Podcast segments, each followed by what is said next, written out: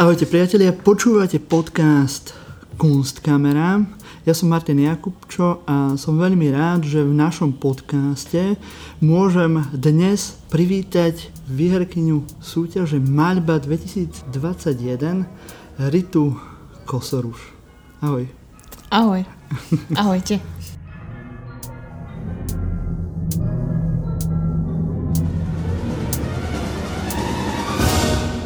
Sme sa bavili teraz ešte pred začiatkom nahrávania, že už si bola 4-krát finalistkou ceny Malba od VUB Nadácie a tentokrát sa ti to podarilo vyhrať dokonca s prvou cenou. Umiestnila si sa aj predtým v niektorom ročníku?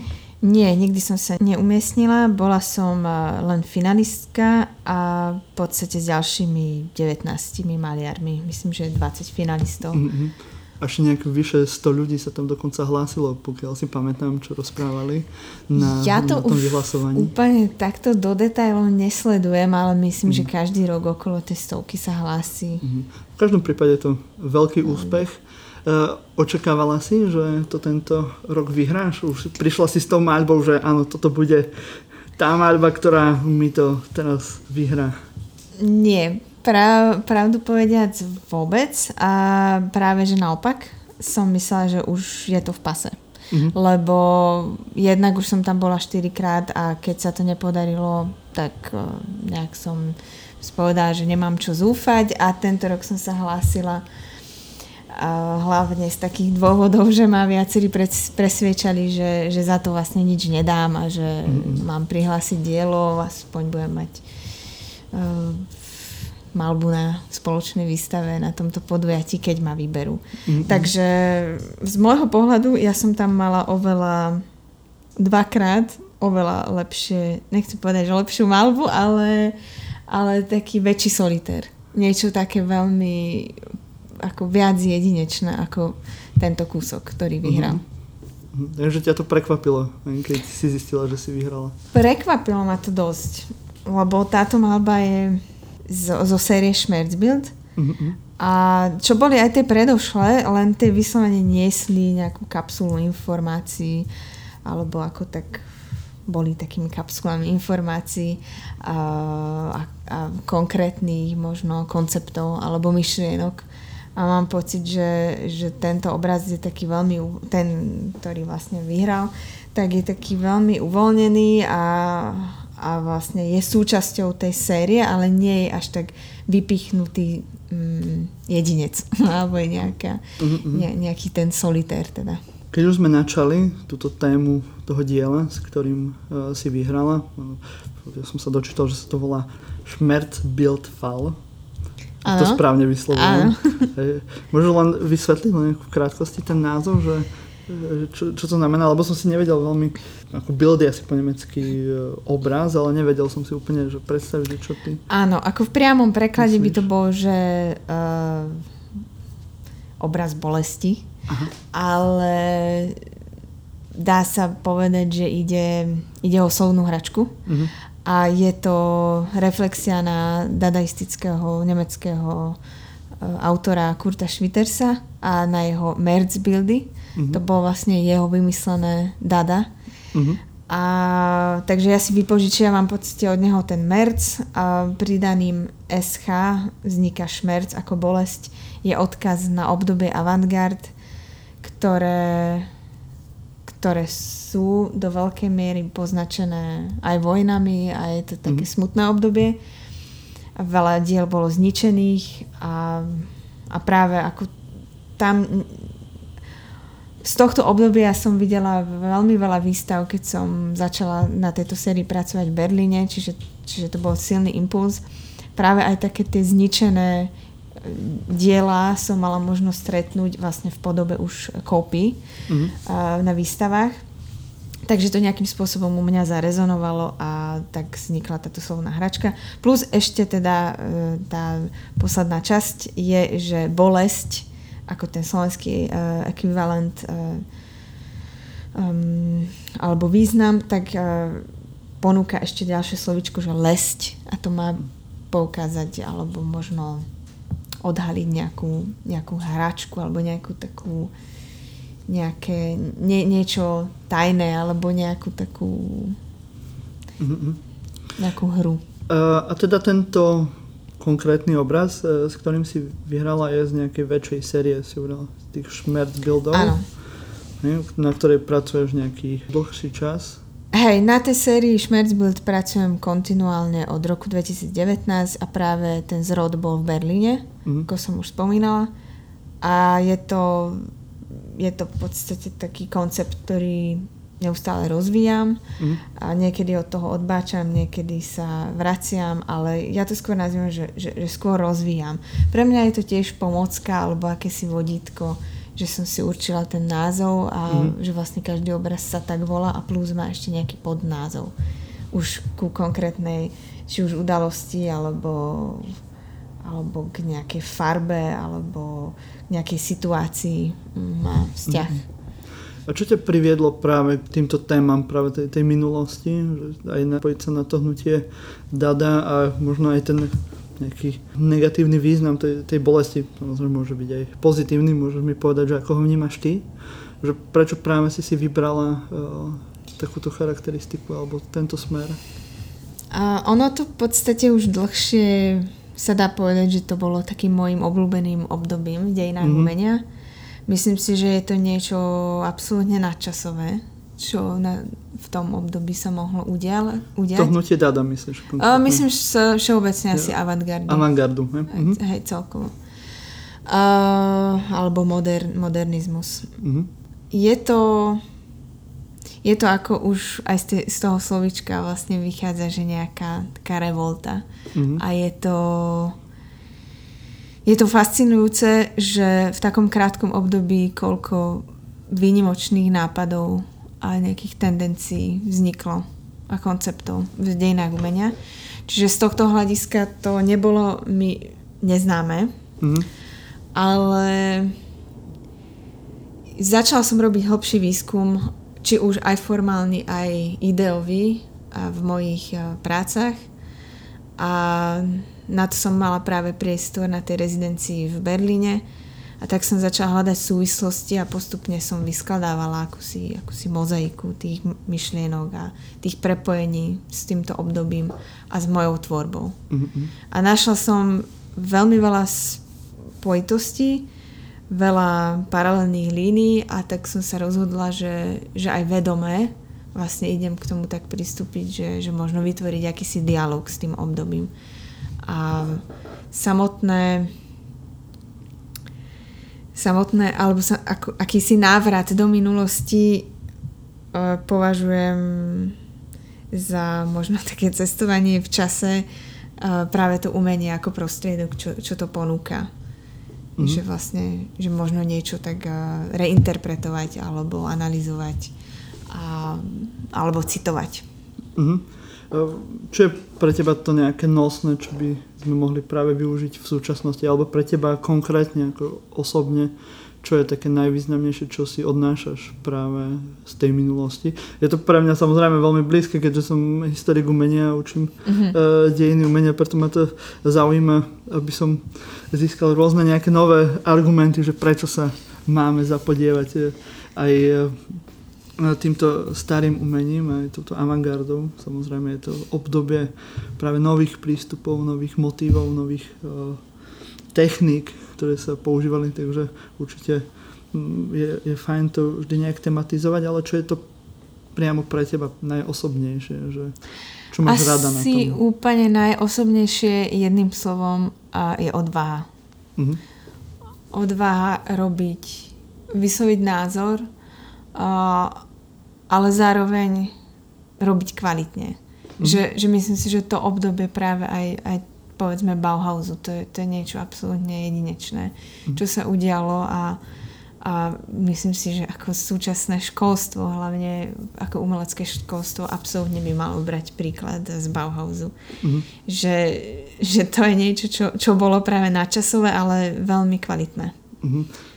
Sa usmievaš, lebo si chodila na strednú školu na šupku Jozefa Vydru, ja tam teraz učím, čo máme nejakú spoločnú vec a práve táto umelecká škola, ktorá vznikla v 28. medzivojnovom období, práve sa snažila sa napojiť práve na túto školu Bauhaus, ktorá vznikla v Nemecku, a práve aj ten Jozef Vydra, aj učitelia, ktorí tam pôsobili, ako napríklad Fula alebo Galanda, tak boli práve tými nositeľmi tej moderny na Slovensku. A nejak stretla si sa práve aj s ich tvorbou? Nadväzuješ aj na ich tvorbu? Lebo dosť aj, napríklad teraz som si len kúpil knižku predvčerom, vyšla reedícia ich súkromných listov Fula Galandu. To si chcem kúpiť tiež. Ja som vlastne videla, respektíve čítala som len pár takých rozhovorov alebo takých listov a veľmi ma to zaujalo. Veľmi je to skvelé a práve ako z týchto vecí sa dá akože čerpať. A tým, že ja tiež aj učím, tak vychádzam. Ja som úplný klasik, že ja sa neustále vraciam k tým starým informáciám, lebo v tom je to posolstvo a tá podstata.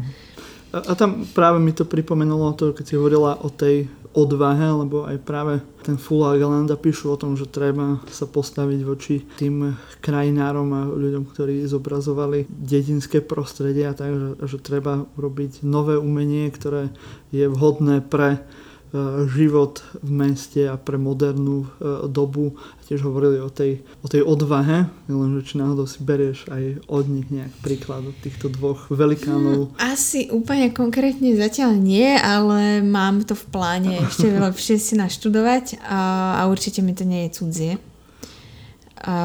Ale áno, ako si spomínal, tá šupka tiež dá sa povedať, že to je taká perlička ako na tej slovenskej scéne.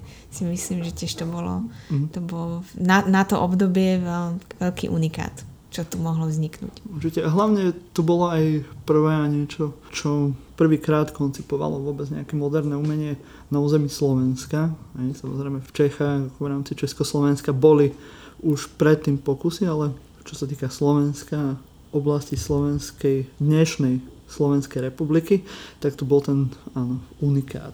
Keby sme sa vrátili k tvojmu dielu, konkrétnemu, s ktorým si vyhrala, je to taká abstraktná maľba, čo som čítal v tom nejakom popise poroty, že čo ich na tom zaujalo, tak je to, že nám to pripomína predmety z našej prítomnosti.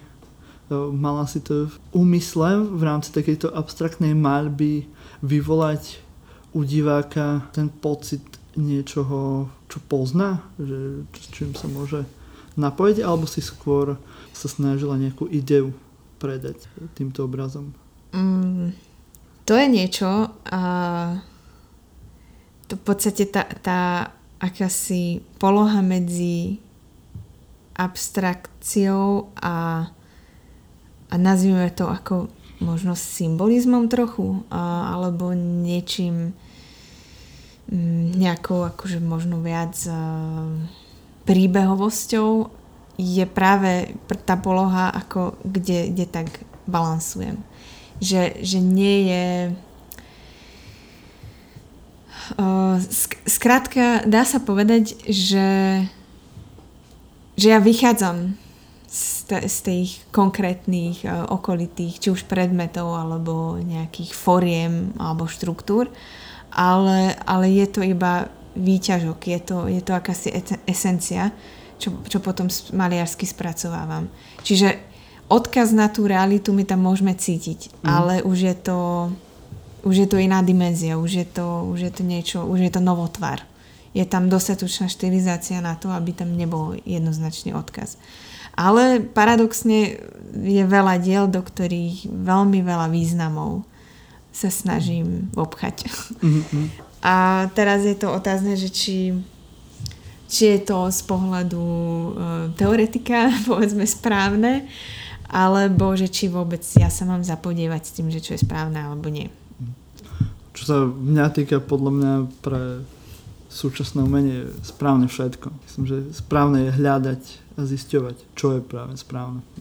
Povedať ja som tiež toho názoru.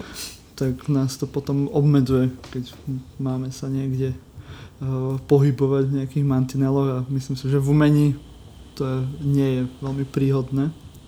Ja som si vybral nejaký tvoj statement z tvojej stránky, to ma celkom zaujalo, pretože veľa umelcov asi na svoje portfólia, na stránky dáva skôr nejaký životopis a zoznam výstav a ocenenia, tak čo tam samozrejme tiež máš a je toho naozaj dosť veľa, že máš toho za sebou toho dosť a veľa úspechov, ale práve ma zaujalo, že máš tam že statement a rád by som sa o tom porozprával, lebo ma to veľmi akože zaujalo, tak ti to nebude vadiť. Nie, nebude, ale musíš mi to... Ja ti to prečítam. Teraz to odrecitovať neviem, ale akože viem, čo nemáš tam je. Nemáš to, hej, že naučené nás pamäť. Nemám. Vyberiem, ako nebudeme asi preberať že celé, sme zase neurobili z toho 3-hodinový podcast, ale také skôr, čo ma akože veci z toho zaujali. Ty máš nejaké 5 bodov, ktoré začínajú, že ako vizuálna umelkyňa komunikujem s divákom primárne na vizuálnej rovine. Ako maliarka rozprávam rečou štruktúra kompozície. Ako človek chcem mať názor. Ako diváčka očakávam katarziu. Ako tvorkyňa chcem zastaviť čas. A to sa mi páči, že ako sa na to umenie pozeráš, aj keď si tá umelkyňa z rôznych uhlov. A vnímaš to, že je v tebe nejak že viacej postav? Alebo je to ty ako jedna postava, ktorá má rôzne prístupy k spracovaniu umeniu? Ak sa dá, je pochopiteľná otázka. Keď hej, myslím, že chápem. Asi som postava iba jedna v rámci tvorby. Ale tu, ako odzneli tie jednotlivé postoje, tak to už je taká hra s tou mojou pozíciou. Z akého uhla pohľadu sa na tú vec pozerám. Čo jedno druhé brutálne ovplyvňuje z môjho pohľadu. Čiže to, že ja vyhľadávam umenie ako diváčka, tak ovplyvňuje moju tvorbu. To, že ja tvorím, ovplyvňuje môj pohľad na práce iných autorov. Ono je dobré, ja som sa naučila a to je, ako mám ako pred sebou nejaké také ciele alebo nejaké také pravidlá, ktoré, alebo možno aj nejaké také méty, alebo ako sa to hovorí, že vzory, že ako by som chcela pristúpiť k tomu umeniu ako tvorkyňa, a myslím si, že musím zapojiť všetky tieto body k tomu, aby to bolo správne. Čiže snažím sa na ten obraz, keď hovoríme konkrétne o malbe, tak snažím sa od toho obrazu odstúpiť a pozrieť sa na ten obraz ako cudzí človek. Ako objektívne. Ono to nie je ľahké a to sa nedá len tak. Ale postupom času sa to človek učí a keď je už dlho v tom, tak môže to byť jedno z tých kritérií, kedy môžem považovať tú malbu ako dobrú alebo zlú. Že či ma to baví, hej, ako diváka. Píšeš tu, že ako diváčka očakávaš katarziu. Ako vnímaš ty katarziu? Samozrejme, to je výraz od Aristotela, ktorý je nejaký konkrétny, ako on to opisoval, ale ako ty, ako umelec alebo ako divák, čo myslíš pod pojmom katarzia? A myslím pod tým asi to, že málo takého dobrého umenia dokáže vyvolať tú katarziu. Že to si myslím, že je jedno z takých kritérií, ktoré sú až možno prehnané, ale to umenie, ja očakávam od toho umenia, nech je to prehnané. Nech tam je nejaká emócia. Tá emócia môže byť aj negatívna. Môžem cítiť frustráciu, keď vidím z tej výstavy, alebo môžem cítiť hnev. Ale dôležité je podľa môjho názoru mať v tom nejakú emóciu. Tak priamo toho Aristotela to bolo tá katarzia skrze strach a súcit. On to opisoval na antickej dráme, kde človek má zažiť ten súcit a strach a toho má očistiť. Urobiť mu tú katarziu práve od týchto negatívnych emócií, takže môže to byť aj v rámci nejakého vizuálneho umenia, že nás to vyvoláva nejaké emócie. Áno, že to vlastne dokáže dostať človeka do inej sféry. Že to je potom už možno prepojenie na to zastavenie času. A takých výstav je málo, čo som videla. Respektíve málo ako... Možno to nie je zlé, že ich je málo. Aspoň si ich pamätám. Mm-hmm. Ale je to vyslovene niečo, z čoho odchádzam tak, že vo mne to pohlo. Aj niečo proste sa zmenilo, alebo vyvolá to také otázky, na ktorými budem ako rozmýšľať a uvažovať ďalej. Ale to samozrejme nehovorím len o výtvarnom alebo vizuálnom umení. Hovorím aj o filme. O tom, že aj kniha môže vyvolať človeku podobné pocity, ale tým, že ja sa pohybujem vlastne na úrovni hlavne toho vizuálneho umenia, tak keď navštevujem výstavy, tak vyhľadávam tú katarziu. Akože túžim potom, alebo som akože hladná potom. Super, myslím, že by viac ľudí malo túžiť po katarzii pri výstavách. Možno by sme mali viacej dobrých výstav. Spomínaš si na nejakú dobrú výstavu, ktorú si zažila takúto katarziu niekedy teraz naposledy? A jedna ma napadá, ale to je... Nie je to úplne až také čerstvé. Myslím si, že bolo ich viac. Možno aj menších od vtedy, ktoré som videla. Ale to, čo by som spomenula, tak to bolo v Louisiane, v Dánsku. Pipirotryst. Veľká výstava. A to bolo naozaj, že skvelé. Jednak vôbec vidieť takú autorku akože na jednej takej súhrnej výstave bolo skvelé a zhodou okolností, teda ja som náhodou bola v Dánsku vtedy, lebo ja som išla na výstavu mojich kamošiek, ktoré žijú v Kodani a robili performance a išla som vlastne kvôli tomu ich navštíviť a nakoniec som sa dostala aj do tohto múzea Louisiana a bol to naozaj skvelý zážitok. Aj to samotné miesto, kde to múzeum bolo, že to bolo úplne, že fascinujúce.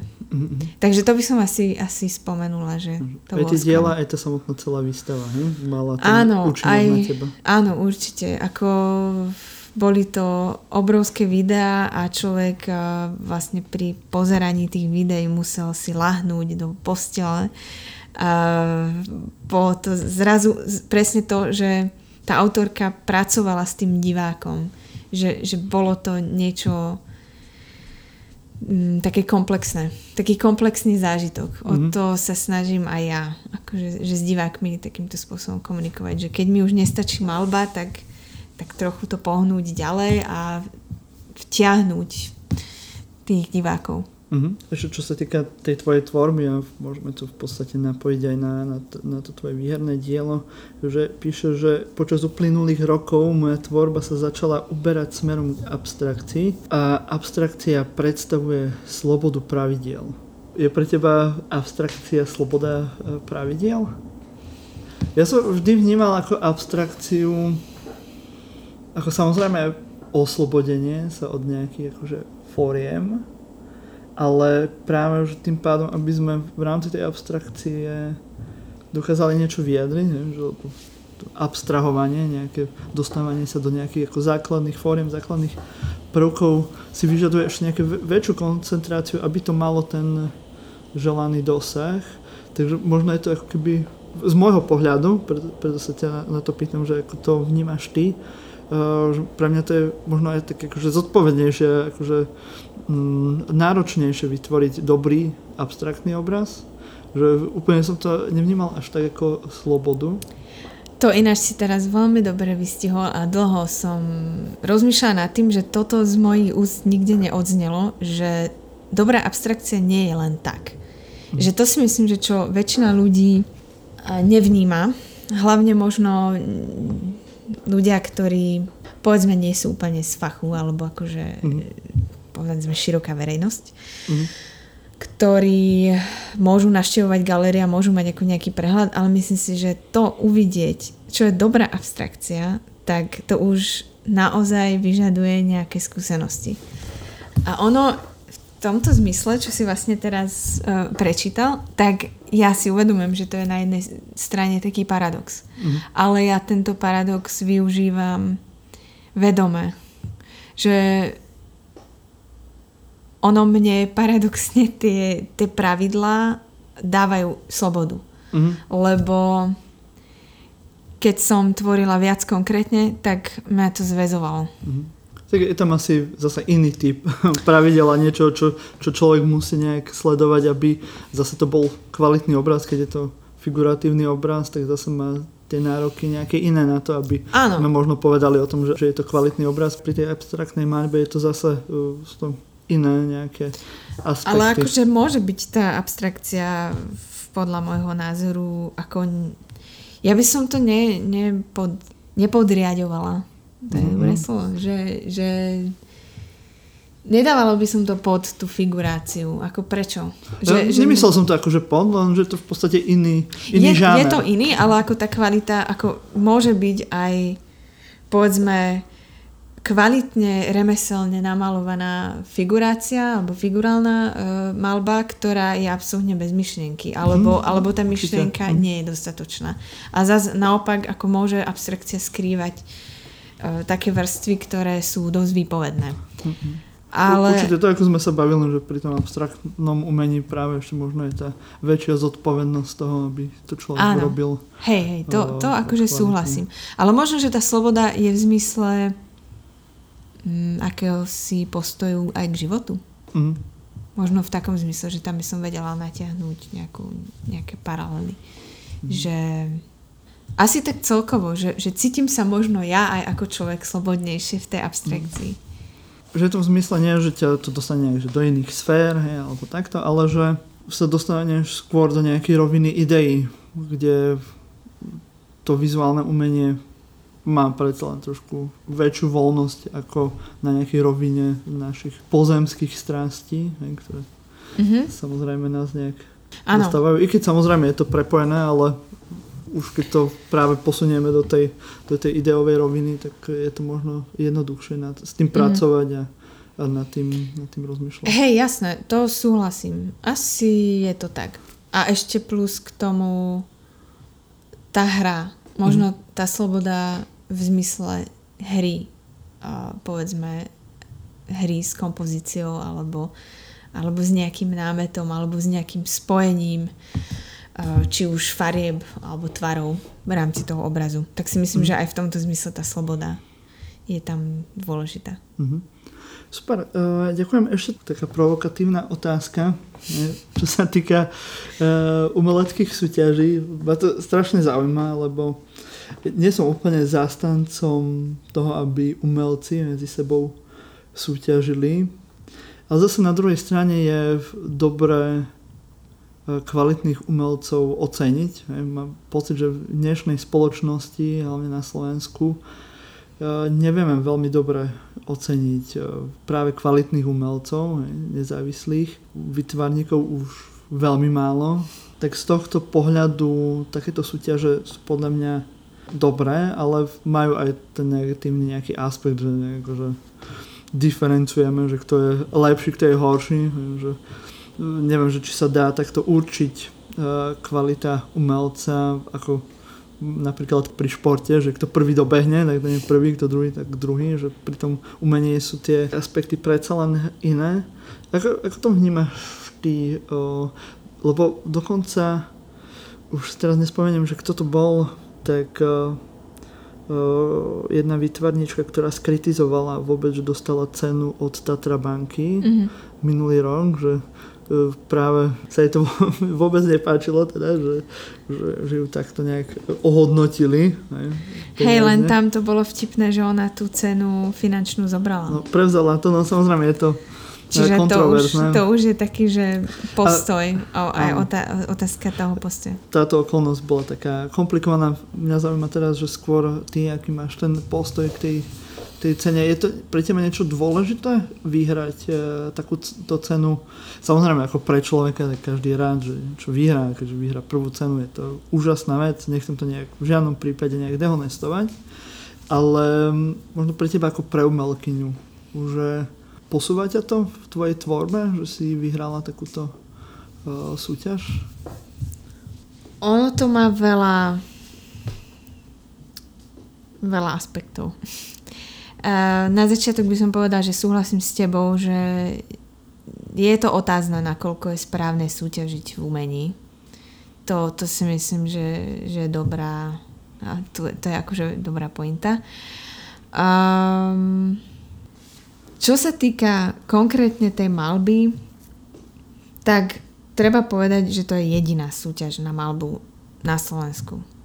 Čisto čiže, na malbu, áno, sú aj ďalšie akože, ale súťaže. čisto na malbu, lebo ako teraz ten Oskar Čepán sa trochu mení, ale to nebolo mu úplne, že parketa maliarov. Takže tých súťaží je vo všeobecnosti málo. Ono, podľa mňa, motiváciou je skôr také uznanie a možno dostať sa do širšieho povedomia. To si myslím, že je najdôležitejšie. To, že či ma to posunulo, to zatiaľ nemôžem povedať, jednak je to veľmi čerstvé, ale podľa môjho názoru je dobré, že som tú cenu získala neskôr, nie hneď v mladom veku, teda hneď po škole. Teraz už mám vlastné skúsenosti, vlastnú cestu vyšlapanú, poučenie sa z chýb, aj nejaké ako, aj negatívne skúsenosti, ktoré ma vlastne pohli ďalej, a už mám akúsi takú možno dospeláckú vyzretú odhodlanosť to robiť. Je, že už to nie je iba taká detská hra a záležitosť, že nešla mi matematika, tak som išla na umeleckú školu, že už je za tým oveľa viac. A takže z môjho pohľadu, teda ja si myslím, že je pre mňa fajn, že som tú cenu získala neskôr, a budem sa snažiť to využiť čo najlepšie v rámci mojich možností, aby som všetko stíhala a všetko spravila kvalitne a tak, ako to si predstavujem. Máš nejakú predstavu, že ako by bolo najlepšie napríklad ohodnotiť umelcov alebo výtvarníkov, že čo by bolo pre nich možno najprínosnejšie v rámci nejakého takéhoto hodnotenia? Ako prvé ma napadá nejaká korektná kritika, čoho je dosť málo. A to je taký úplný ako opak, čo sa pýtaš možno. Že nie ani to uznanie, ale práve taká zrelá kritika, také niečo naozaj k veci, to je to, čo môže posunúť, ale toho sa dosť bojíme. Ale to je asi taký problém všeobecne ľudstva, že ten názor povedať úprimne je ťažké. Aj to povedať, aj to potom príjmať. Tak z môjho pohľadu toho by som prijala viac vo všeobecnosti. Ale čo sa týka ohodnotenia,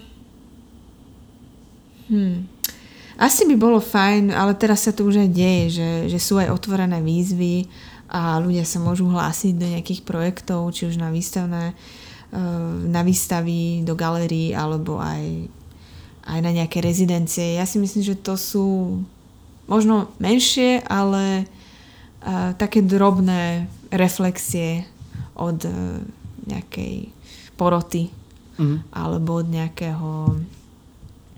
nejakej galerijnej rady, kedy akože potom ten človek dostáva tú možnosť spraviť výstavu a potom je to už na ňom, že ako s tým možno nejaký komplexnejší feedback od tých ľudí, ktorí asi, robia tie výstavy a nejak sa venujú tomu. Asi áno, aj nejak viac možno aj textov, článkov o tom, možno aj viac výstav, toho akože stále nie je dosť.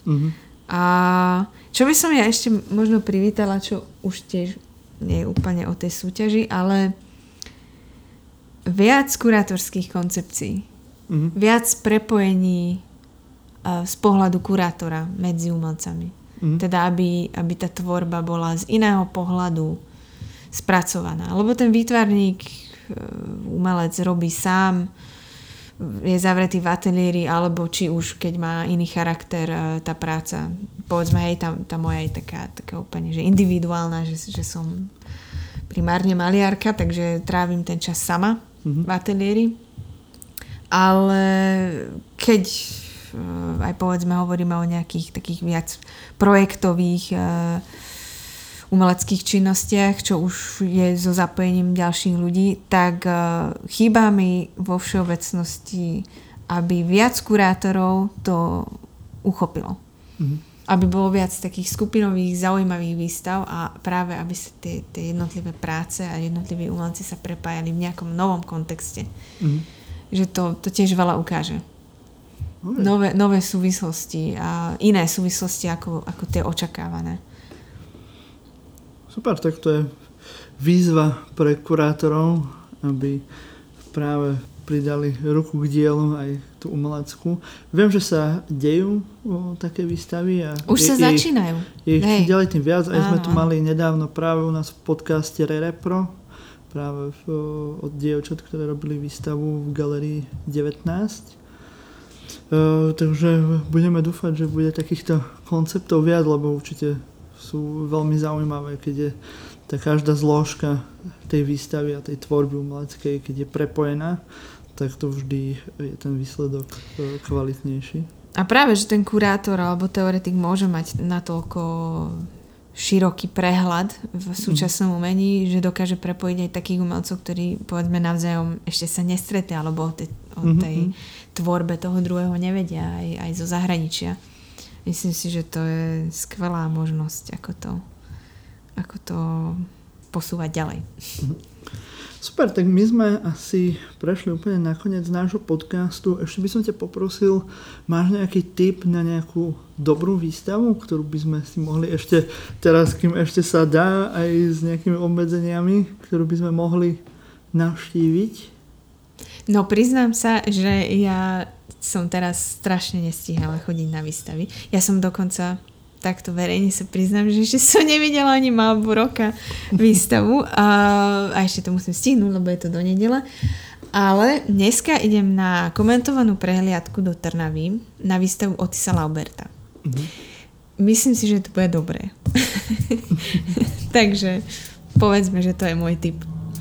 Výborne, tak toto je pozvánka od Rity Kosoruš, ktorá bola našim hosťom dnes v podcaste Kunstkamera. Ja sa volám Martin Jakubčo a teším sa opäť niekedy zase nad rozmýšľaním o umení a o kráse života.